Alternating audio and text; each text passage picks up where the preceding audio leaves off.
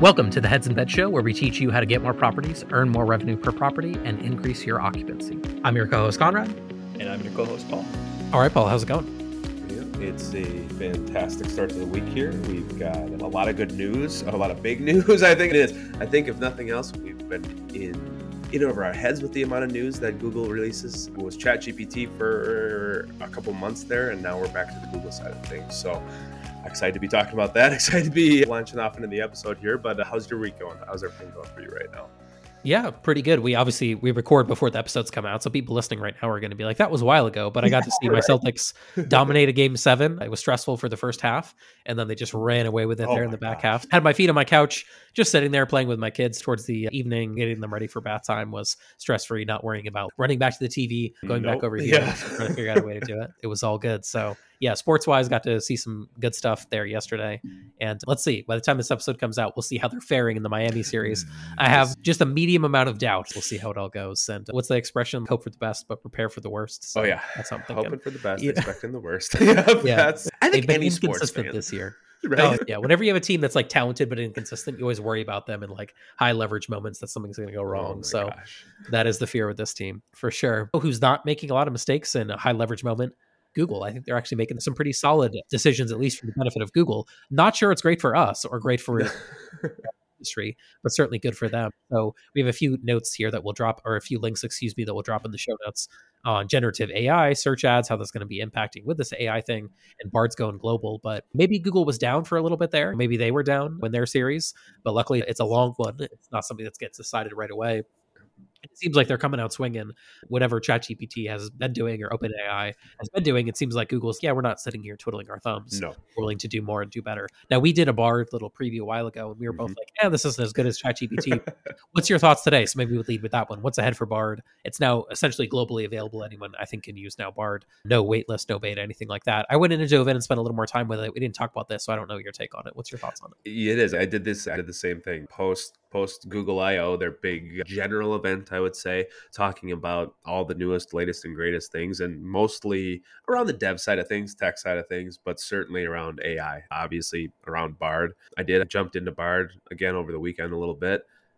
It's better. It's getting better, and it is. And then that's just some initial releases. There's still a lot of releases that are happening as a kind of a fallout of that Google I/O stuff, but it is. And I've kind of I have been testing it periodically just to see if the results are getting better. it, it is it's LLM, large, a large language model. It should be improving over time as it's taking in more of this information. But you know some of the some of those key takeaways yeah the waitlist is gone and i think that's a huge sign of the confidence of google in I they already were behind the eight ball from the standpoint of they didn't release right away or they didn't they, they were behind being able to feel comfortable enough to remove that wait list to make it more international 180 countries the three languages that they're focusing on right now i think that's a big step because you didn't there, there was a reason why they didn't want too many people going in there and being so critical of it or not finding the information that they wanted. It is they're ultimately trying to take it to take it from a very positive start for people because they know once they've lost people on Bard, they're never going to get them back.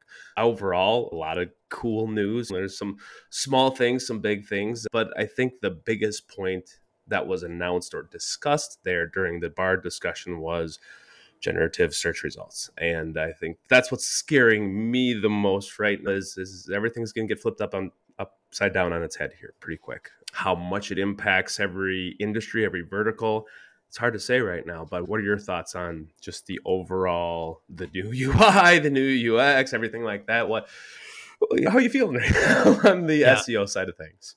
I think it's so. My first reaction, I saw the generative AI search results. Again, we'll drop a link in the show notes. So if you don't know what we're mm-hmm. referencing, mm-hmm. well, obviously you can click on that link and check it out. But basically, imagine a Google search, and then at the top of said Google research search was a summarized view of all the content beneath it.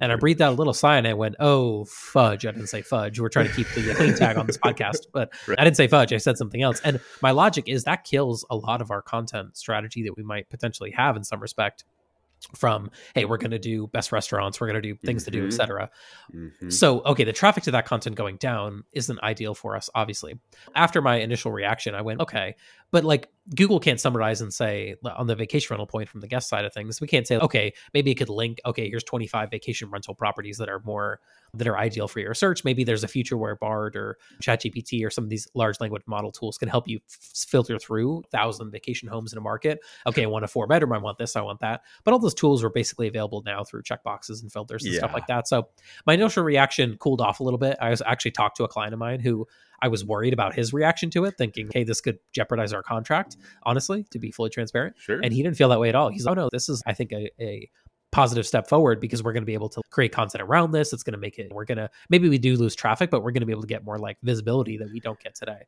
So he was more optimistic about it and it cooled me off a little bit for sure. As far as just like my initial reaction was like, I guess there it is. The SEO is dead. No, I wasn't saying that. I was like, right. the SEO is dead. People would have the best case seeing that than they would have the past 10 years of them saying that nonsense because certainly for a lot of queries if you do that search and it's no different than the one box stuff that came up when we talked about one box before where you do a search and it's i think uh, the most uh, i'll try to hunt this down and put a link in the show notes if i can find it but there's a story about the celebrity net worth guy where he built the sole website celebrity net worth i think it's com or it might be sure. net or something like that. Sure and basically google tried to license his content. He was like no like i don't want to do that because i want people to go to my site. I make money mm-hmm. when people go to my site. So when you search name a celebrity right you search donald trump net worth his website used to rank number one and get a lot of traffic off that. Then one day google just literally extracted the only thing people care about on that website put it at the top of the search results not just a feature snippet it's like literally a one box that just shows it right there.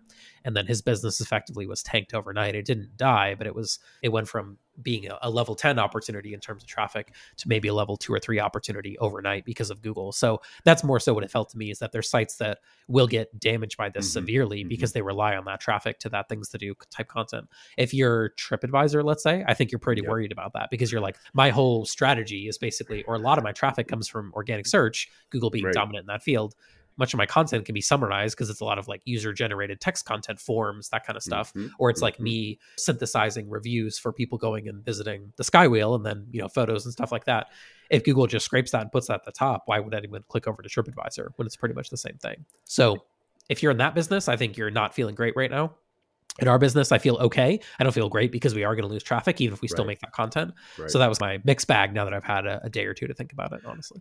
Yeah, it's I, I would agree. The I think the industries where zero click searches were already an issue, and they're not going to get any better. That's the thing. You're hoping now maybe that you're going to you can again structure the content or structure the information in a way that maybe Google will include you in. What I think is interesting is that you still you have that generative box, AI box, and then you have the three organic replacements or placements that they're calling in the upper right hand corner, the three cards. So the card format appears to be replacing just the inline results format at the side of things.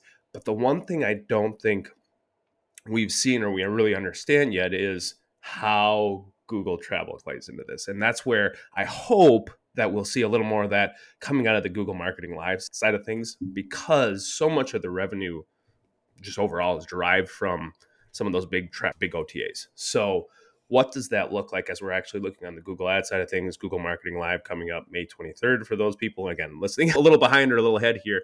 That is going to I think give us just a little greater understanding of what the impact is on that side of things. The Google hotels, Google travel, Google vacation rentals right now. Eh, that's there, there's been a lot of rumblings in that area. There, were, there was a lot of turnover when the cuts happened in that specific uh, segment, that vertical. So I do, I think that's still the outlying thing of Google's Google, organic, generate all these good things for the SEO side of things or interesting things.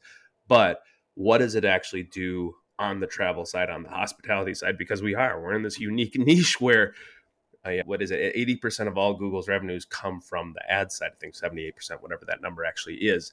But of that number, the big OTAs, Expedia, Priceline, they they make up a huge proportion of that. I would say probably last time I checked, it was like a third.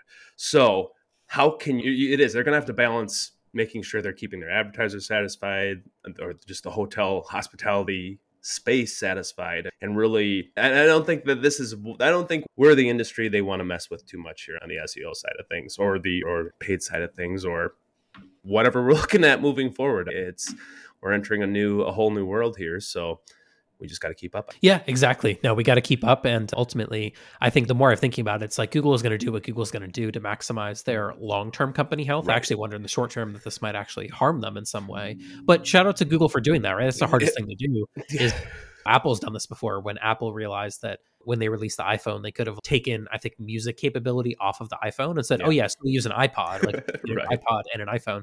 And then they realized, no, the iPhone is just going to eat the iPod eventually. And this was back in 2008, 9, 10. They made that decision, and the iPads, the iPod, excuse me, still had, I think, like a five or ten year run after that. But mm-hmm. ultimately, it was like writing on the was on the wall at that point. Like the iPods were going to you know be dead and that was once their biggest product line or one of their biggest products lines so i think that's oh, a good yeah. example where google will put a link to in there about the ads. They weren't super transparent about the ads. They're like hey we might put ads in the bard responses and then i'm sure they'll have to disclose it and label it as an ad as they always have to do. Yep. But ultimately i don't see it. Maybe we'll get there. I don't know. In the short term though i doubt you'll see a scenario where you ask bard a question like i just did as a test. What are the best hotels in area name? Then it gave uh-huh. me a uh-huh. bunch of hotels yeah. one of them is actually my client so i said tell me more about that um, hotel. And then it gave me a bunch of feedback from the website that's mostly summarized and reworded, but I can tell sure. it's basically homepage slash about the resort page copy because I wrote mm-hmm. it. Anyways, so they're kind of that. Yeah, yeah, thanks, Bard. I trained you on that one. But what I was, what you would expect Google to get to soon is a button there that says click here to book now. And oh, by the way, that would be a link. I think the long term vision would be, would you like me to go ahead and reserve this hotel for you, Mr. O'Connell? So that's the long term thing that they get to. And then because Google is handling the whole transaction, they right. effectively become the OTA. So I don't think that's an insane thought process to go down long term because to your point, yes, booking and the big OTA platforms, whether it's vacation rental or hotel resort, just general yeah. accommodations, shovel literally billions of dollars a quarter to yeah. Google, never mind what they spend on a yearly basis in the billions. Right. Right. But like Google already has a lot of those relationships as far as being able to drive potentially direct relationships with a lodging provider and if you're a PMS company and you are listing your properties on, or you're you've built the integration for listing on Google Vacation Rentals, and you're a mm-hmm. PM using that those services, you know that there's they're trying to go in that direction. The problem is that they haven't had enough uptake for it to be successful. Correct. So there's people on Twitter all the time will say, "Oh, Google could take out Airbnb." That's maybe, but like they would need the participation of all the providers to get there. That then the question becomes, would Airbnb be best served by serving their listings through Bard, or do they say, you know what, we offer we have a moat we have the properties, we have the inventory. If we just give you a feed and let you do whatever you want with it, we're breaking that fourth wall a little bit between what makes us valuable and why someone wants to come to our platform versus just giving you everything. And I think if you're Airbnb and Vrbo and stuff like that, you're smart to avoid it because once you break down and give it to them, then you're almost training the consumer just to go to Google first. Whereas with Airbnb, like consumers are trained to go to Airbnb right. first in many cases right. and get the property they want. It's actually it's good, I think, in some respect to see the competition and see how it's fleshing out. Google controlling everything probably isn't good for like long term health of the industry because they'll figure out a way to pull their tax out of the middle and provide as little value and as little support as possible, which is the Google the, the true Google way for sure. it is, and I think just trying to put a bow on it as we got a little more to talk about here, but it is. I think the one advantage Google does have from that perspective is that they've already they don't have to do the plugins. They've already got a, I think a much stronger relationship, and in some cases a much more direct relationship with the meta search that's already taking place on that side of things. Yeah. So I I think you're spot on in the fact that Google just asking you, not even through a partner integration, through anything like that, just asking you, do you want to book this room? They may roll that, like slow roll that out in beta, and we're just see it and have to again re- respond to it, as opposed to I'm sure there'll be some type of partnership behind the scenes where you can work up, I don't know, like a whip hotels or something like that, where they'll offer it more directly or do something like that. But it is that's I do think that's Google's advantage is that's obviously where most people are starting their search already for travel. That's why they incorporated it right into the or current organic results as they have them. That's why they probably are going to work. Is it's they've already got the framework ahead right now. Yeah, it's so my last thought on this. Then we'll get into the topic today. Go do a Google Flight search and go through and book that process because they've been at that for a while and they really haven't fully integrated it. A lot of airlines, you like you do the whole flight search process on flights.google.com. You put in dates, you put in departure, arrival. 90% of the experience is Google. And then you get to that last tab and there'll be a button, a blue button that is Google branded and it says book on American Airlines. That's often who I book through, book through. And then they take you literally, everything's all pre-filled, but they take you to an American Airlines checkout page with, I'm sure, all the tracking parameters appended properly to it so they get credit or whatever. And then you make that booking. So I wonder if that's potentially even a clue maybe as to what mm-hmm. they might end up doing. Now, some some airlines you can book on Google, and there'll be a button when you go to the checkout, and it's like book on Google or book on the airline website. And I tend to always book on the airline website because then mm-hmm. I'm like, I know technically it's maybe a direct booking in some respect, but like less to go wrong. Like I just generally right. prefer to book with the airline directly. You don't really get a deal by booking with an OTA, anyways. On airlines, it's different on lodging and stuff like that. Different mm-hmm. discussion for a different mm-hmm. day. But yeah, maybe that's actually the experience where it's like, hey, I found everything. Maybe they learn like the format of each website where they know how to like manipulate like the property names, the query strings to put in the URL, see if it's available. Why not? Right? Can crawl everything. Why couldn't they crawl stuff like that? Right. But then the button at the bottom is just click here to book now, and then boom, it just drops you on the checkout page ready to enter your credit card in on abcvacationrentalmanager.com or whatever the case may yep. be. So that even yep. could be like maybe a middle solution until they get there, which honestly is like pretty good for the property manager, pretty good experience for the user, like a win-win in many respects. As long as Google gets to extract their tax out of the middle, their ad revenue, they're happy too, and potentially a better partner in that scenario. I would take that relationship 10 days out of the week oh, over yeah. the OTA middleman where they hold the money and blah, blah, blah, blah, blah, blah, blah, blah. You know, again, different story for a different day. Who else likes to tell herself stories? I tell stories all the time to my, to my kids and I try to tell them stories about what to watch out for in life. I'm sure you do the same thing as well. Mm-hmm. You try to warn them about certain things. And that's actually the topic of today's episode. Long preamble to get into it. But today's episode is talking about cognitive biases and how to get more direct booking. So I'll tell a short story and then we can dive into it. I actually I love these cognitive biases and I love studying these kind of things. I did two classes in college that kind of shaped my opinion about this a little bit. One was I actually took a philosophy class, which you had to take one like arts humanities class and somehow ended up with two. I don't know how this happened.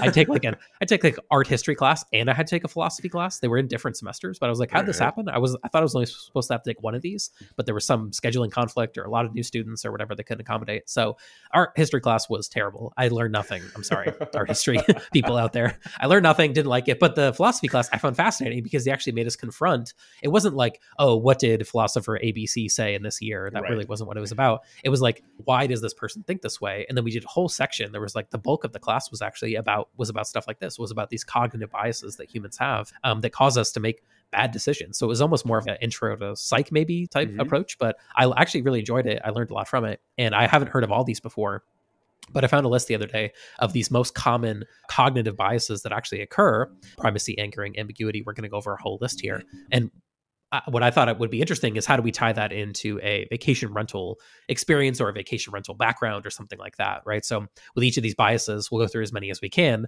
How would this actually impact your ability to change your approach from a marketing, branding, website design, just general company operations perspective? So I thought it'd be interesting. Maybe I'll lead us off here with with the primacy effect, and we can dive right into it.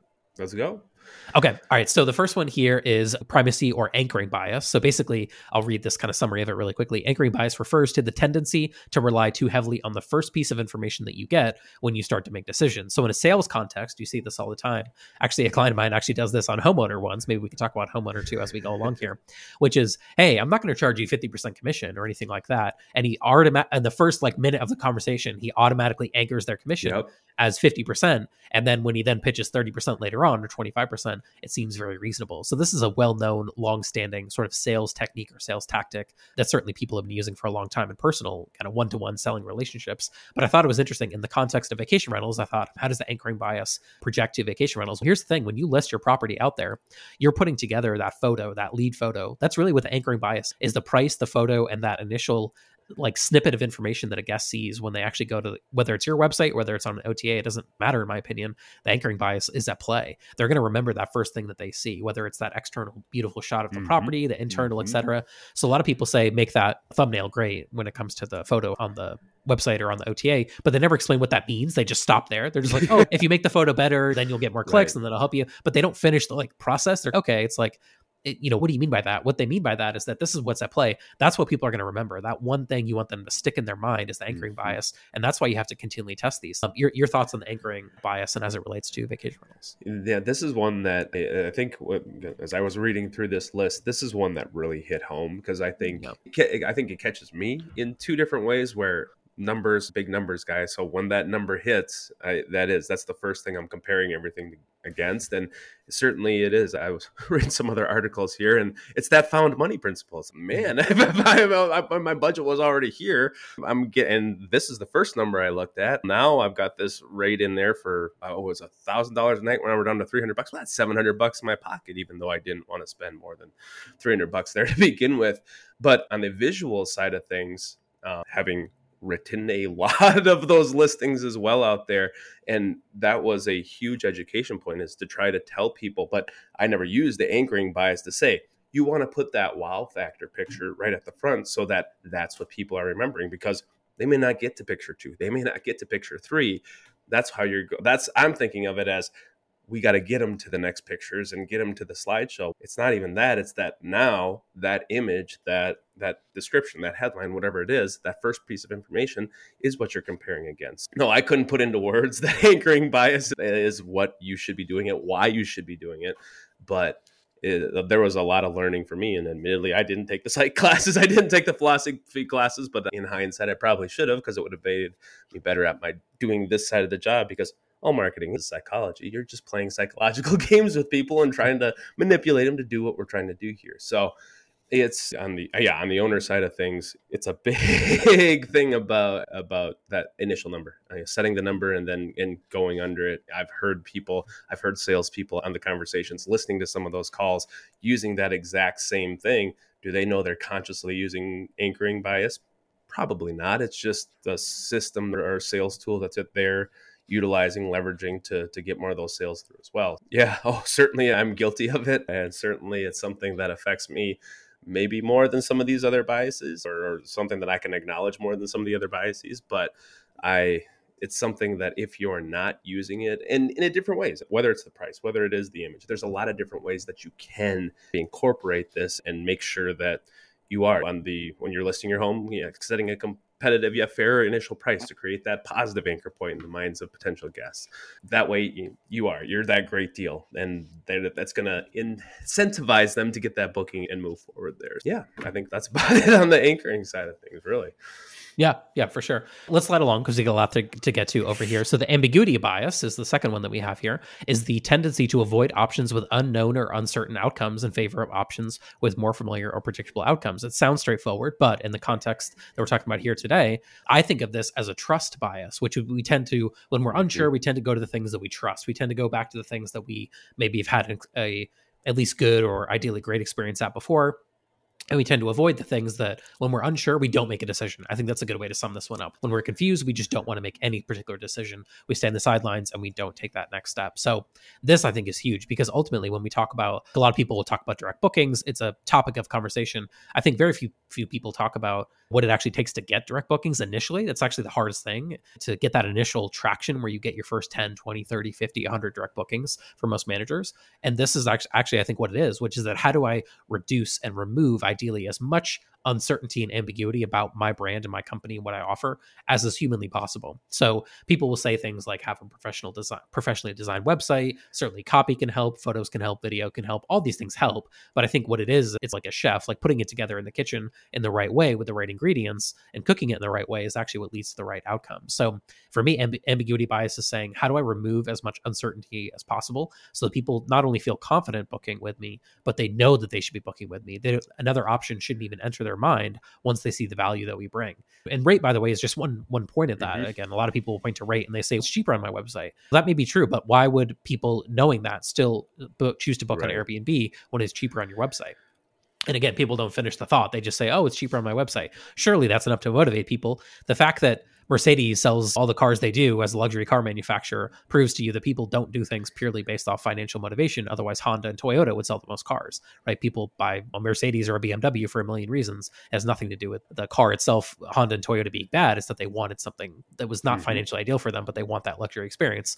That's not a great analogy, but back to the reason why someone would book on Airbnb versus booking directly on your website. Right. They trust Airbnb. You right. may not like Airbnb, but the guests trust Airbnb. Right. They have a positive affinity and they like going to Airbnb to make a booking or Vrbo or whatever. Pick your OTA of choice if you're in other markets. So that's your job here is to remove the ambiguity as much as possible and not say, oh, it's the guest's fault. The guest is stupid. I've heard property managers say stuff like that. How dare they? It's no, you didn't do a good enough job of proving that you're actually a safe choice. You there was something that they saw as either a yellow flag or a red mm-hmm. flag on your website or in your marketing or in your communication or in your just brand kind of standards, the way you present yourself, that made someone go, eh, you know what? I'm good.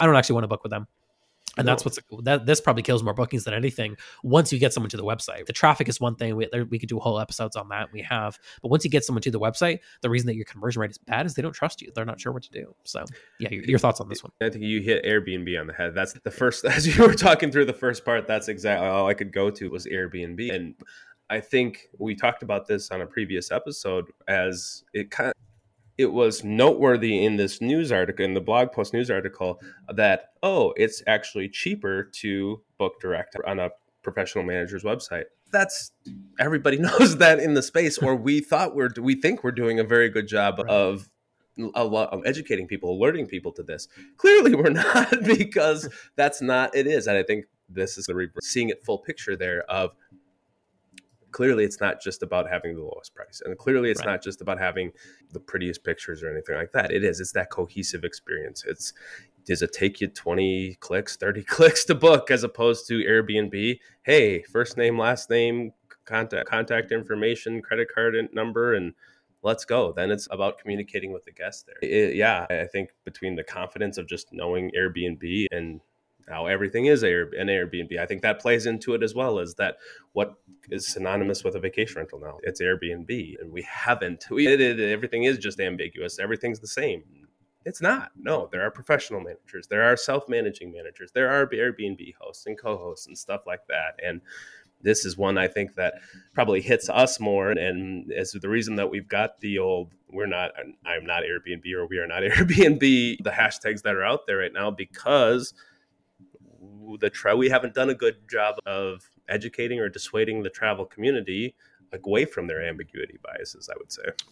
It's do you think the restaurants are doing something right now where it's we are not Uber Eats? It's no, because Uber Eats is just a mechanism that Correct. the food gets from the restaurant to your door, but you still recognize and hopefully have a better relationship with the restaurant. I think that's a better analogy for me. Yeah. I, I, don't like that we are not Airbnb. I like people behind it are great. It's just sure. I don't like that messaging because I think what it's admitting is basically that they've won. You're just ceding them full control. Yeah. That yeah. Your brand is dominant, and you're saying, "Oh yeah, we're not them." But by saying that, you're automatically giving them the authority mm-hmm. that you're trying to run away from. So, not a big fan of that. I'm a big fan of the idea. I'm not a big fan of that messaging. I think that right. messaging is off a little bit. I think it needs to be something else. I think it needs to be again more of that Uber Eats type of marketing that you see with restaurants, where the restaurant is like, yeah, like we've now improved our technology to where we can offer you delivery when we can offer it at this price point, et cetera. Our product is now similar, equivalent to what you can get over here at Uber Eats. And by the way, we're going to charge you 50 bucks and you're going to actually get $45 worth of food, then a $5 fee, not a 50 bucks, then we're going to give you $20 worth of food, which is kind of what Uber Eats does, but right. different conversation again for a different day. But that to me is something that we could probably go circle back and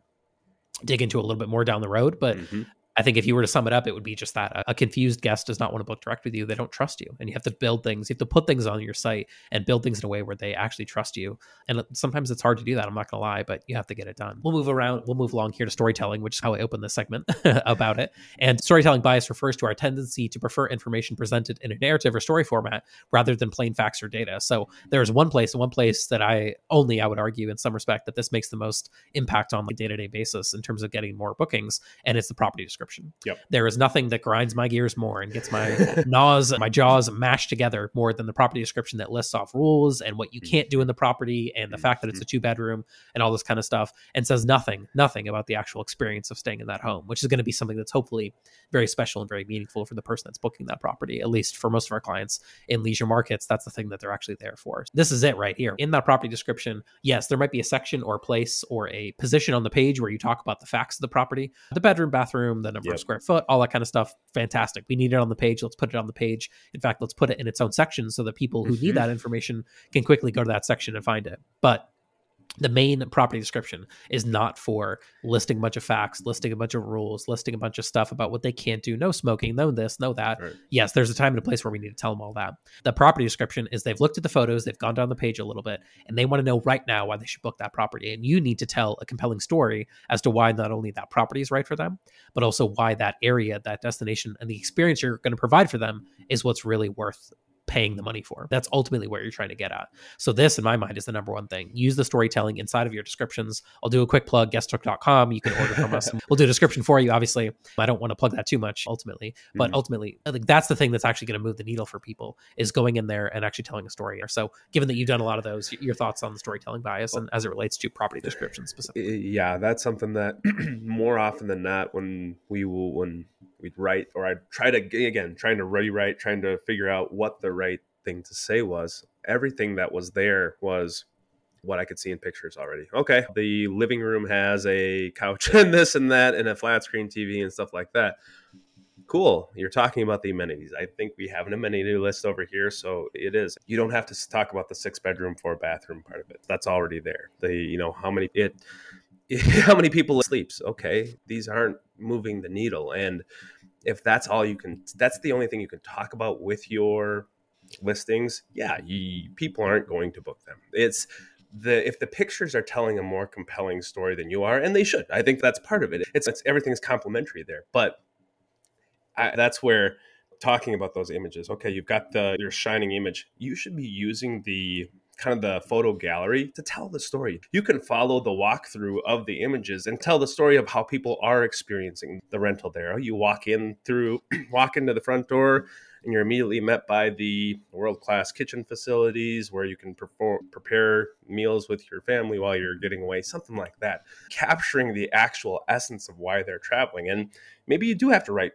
a couple different versions where you are giving people the right information for how they are traveling and that's more out there on some of those travel sites that, is I, can remember writing about how you're going to travel with families how you're going to travel for an outdoor lover how you're going to travel for if you're traveling with a group, a wedding group, a reunion group, stuff like that. So you do want to tell those stories in different ways, but being able to craft a story and an experience that people are going to have with your business as opposed to just, hey, this is the house, this is the building, these are the structural areas where you will stay.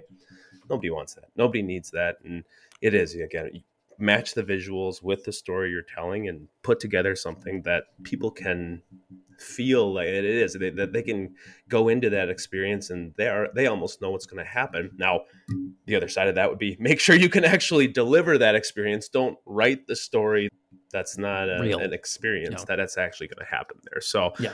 maybe that's the one thing to keep in mind as you're doing that storytelling class is make sure it's an accurate story. Don't, don't throw a fable out there, I would say. Yeah, yeah, that, that, that is a good point ultimately, because if you can't deliver on the experience, actually this dovetails perfectly with the next one, which is social proof. You're going to get bad reviews, and that's going to be a bad thing. So next one that we have up here on the list is the bandwagon effect, called the bandwagon effect. A lot of people will call this social proof, use the same thing, but basically the bandwagon effect, also known as the social proof bias, refers to the tendency of people to follow the actions or beliefs of others, especially when they are uncertain about what to do. Recall a few biases ago where we talked about people mm-hmm. having they're ambiguous, they don't know what to do. Social proof is an effective antidote or the bandwagon effect is an effective antidote to ambiguity, right? Mm-hmm. Because you can show on your website, here's a bunch of reviews of people that have stayed with us and had a great time. Here is pictures. This is a thing with a lot, a lot of our clients on the resort side have, not as popular on the vacation rental side. I see some clients using it, but a lot of our mm-hmm. clients will use products like Flip.to as an example yep. oh, of a yes. product that actually embeds physical images of people staying at the resort on the homepage of the website and it makes it very real. It makes it very human. You can see people of all different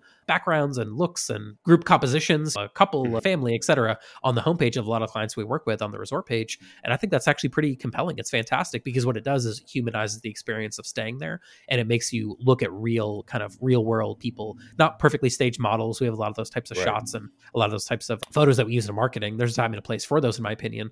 But when someone's on the homepage seeing that actual social proof of people that have stayed there and had a great time, I think is fantastic. So this is a small one. Wherever possible, do as much as you can to show the positive experiences that people have had with you. I think this applies on the guest side. I actually think it might apply more on the owner side. So maybe Paul, you can go down that thread. But reviews, reviews, social proof, it helps so much. What are your thoughts? It is. I Flip.to First of all, that is one of those where that was a product that I absolutely fell in love with. I, w- I wish we would utilize to leverage it more because it is. It's that it's beyond social proof. It's helping to grow that social proof as well. Mm-hmm. It might semi plug there, but yeah, it, there's a reason why Yelp grew to be such a big. There's a big reason why TripAdvisor grew to be as big as they are. People are looking for someone else. They don't. They're kind of, and maybe they're trying to overcome their own we'll talk about another bias here coming up here, their confirmation biases. Yeah. But I do, I think this on the guest side, it goes without saying. People are always looking for recommendations on Facebook and other social channels if they're looking there. Oh, you saw the picture of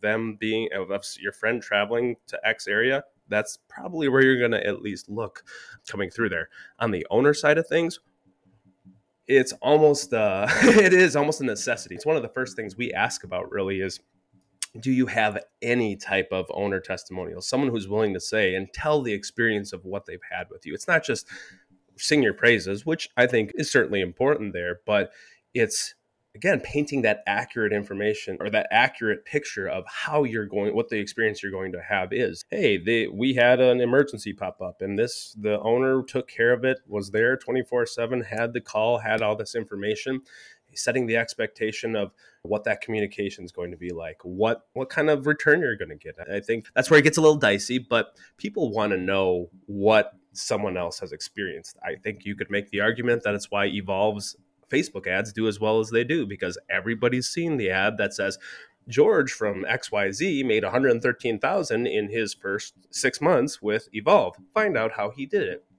Yeah. That's, there's no not too many more effective ads at least in getting people to the landing page, getting people to the table of at least having that discussion of, hey, X made this amount of money would you like to make this amount of money or find out how he did it? And if there's actually a story behind it, that's even better. And again, Evolve does a really good job of writing a three or four paragraph story talking about, hey, these are the problems, these are the solutions provided, and going through with the social proof behind it there. So, yeah, I, it's a non negotiable as far as the value that it provides. But I think it can also go pretty negative in a hurry if all of a sudden you get some negative social proof behind the scenes and one one one star experience turns into two turns into five turns into people are now looking more for the negative than they are for the positive for you. Yeah, no, for sure. I think ultimately this is a multi pronged approach. I think Evolve does their Facebook ads are fantastic because, yep. like you said, their whole advertising is basically just that. It's their whole strategy is just that. Really, on the homeowner recruitment side, a guest yep. is a different story. But yeah, yeah, yeah, it's we've had proof. And we're going to tell you it ten different ways, but it's basically homeowner was struggling, homeowner came to us, yeah. homeowner no longer struggling. That's the basic. It almost combines the social proof with the storytelling aspect of it. If exactly. you go download one of the case studies and read them, you'll see some solid storytelling. So re- research that. Maybe your model, if you're listening to this, is probably different than Evolve, and that's mm-hmm. fine. Mm-hmm. It's more so just the mechanics of how they advertise that Correct. I think is pretty solid. We've talked about them before offline, which I think is fantastic. Awesome. Let's move along here. I know we're a little bit deep into it, and maybe there's a lot on here, by the way. We may not get to all of them, I'm fine with that. If this type of episode is appealing to people, drop us an email, let us know. We can certainly go through. There's a million of these that we could go through. Um, we're just looking at the top handful or so that we wanted to discuss today. So the next one up, excuse me, is the action bias. So this one, I like it more calling it the urgency bias as opposed to action, because I think there's a different a distinction here that I'll talk about in a second. But basically, it's our tendency to favor taking action over inaction, especially when there's no clear advantage over to doing so, especially when we feel like we're going to miss out on something. See, that's the important thing.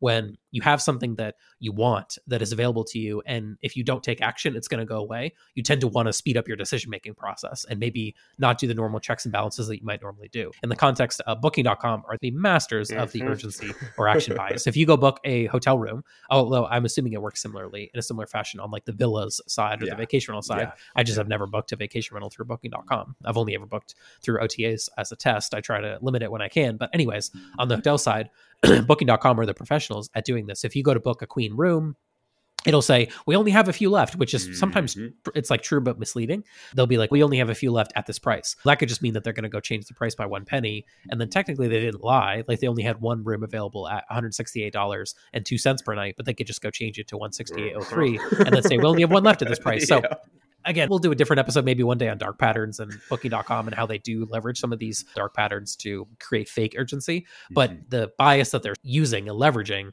to you, the booker, maybe who's considering using booking.com to book a property, is that they're trying to say, hey, if you don't book this property, someone else is going to take it away from you. Years ago, when I was at the previous agency that we worked at, one of the projects that I was involved in that the programming team did a phenomenal job on was showing the percent available when it reached a certain threshold. So right. basically, you would do a date search on a pro- summer market where things were mostly booked booked. And if it was like, I think it was 65% or more, we'd start to show this little banner in the search results. And it was like, hey, 80% of the properties that are in our program are booked for the dates that you're looking at, which is the subtle nod to, hey, there's only a few left. You see the 12 results that are showing up here out of our 200 results. There's a lot of properties that are gone. Book now, you know, check out what, what's going on here because you're going to miss out if you don't take action. And we worked on the same thing later on where we had a little property counter, but it was the number of times that property had been viewed over a certain uh, number yep. of days. I've now seen yep. them expand that and do a really good job on it. So kudos to them for that. But that's another way to some urgency in there. I'm looking at a property page on most websites. I see nothing. I see photos, rates, all the stuff we were talking about before.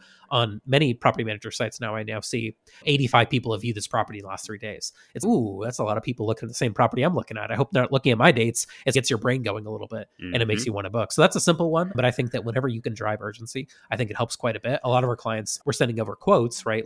They get a phone call, they get an email, hey, here's my dates, here's my stuff. And I, a client a while ago, I encouraged him, put an expiration date on those quotes. I don't know exactly what makes sense for you, right. like you tell me, but make some, put some sort of artificial deadline in place and say, hey, maybe if you send us 50 bucks right now, we'll hold this property for you for 24 hours. The $50 is totally refundable if you decide mm-hmm. not to c- complete your booking in 24 hours, but I'll block it. I've seen people do that there's a small token payment, which kind of now I've already put fifty dollars down. I may as well, right? I may as well mm-hmm. finish it. Yeah. I, and I have this 24 hour deadline. If I don't call John Doe or Jane Doe on the reservations line back at at 12 o'clock on Tuesday, then they might give my property to someone else, and they're going to take my 50 bucks or something like that. So if you put people not in an uncomfortable position. You don't have to be like boiler room penny stock sales here, but if you just put people into a little bit more of a position where they need to take action, they're going to tend to do that if it's something they want. And let's be honest, they want to book one of your vacation properties. So this is a simple one, but I like it quite a bit. What are your thoughts on it?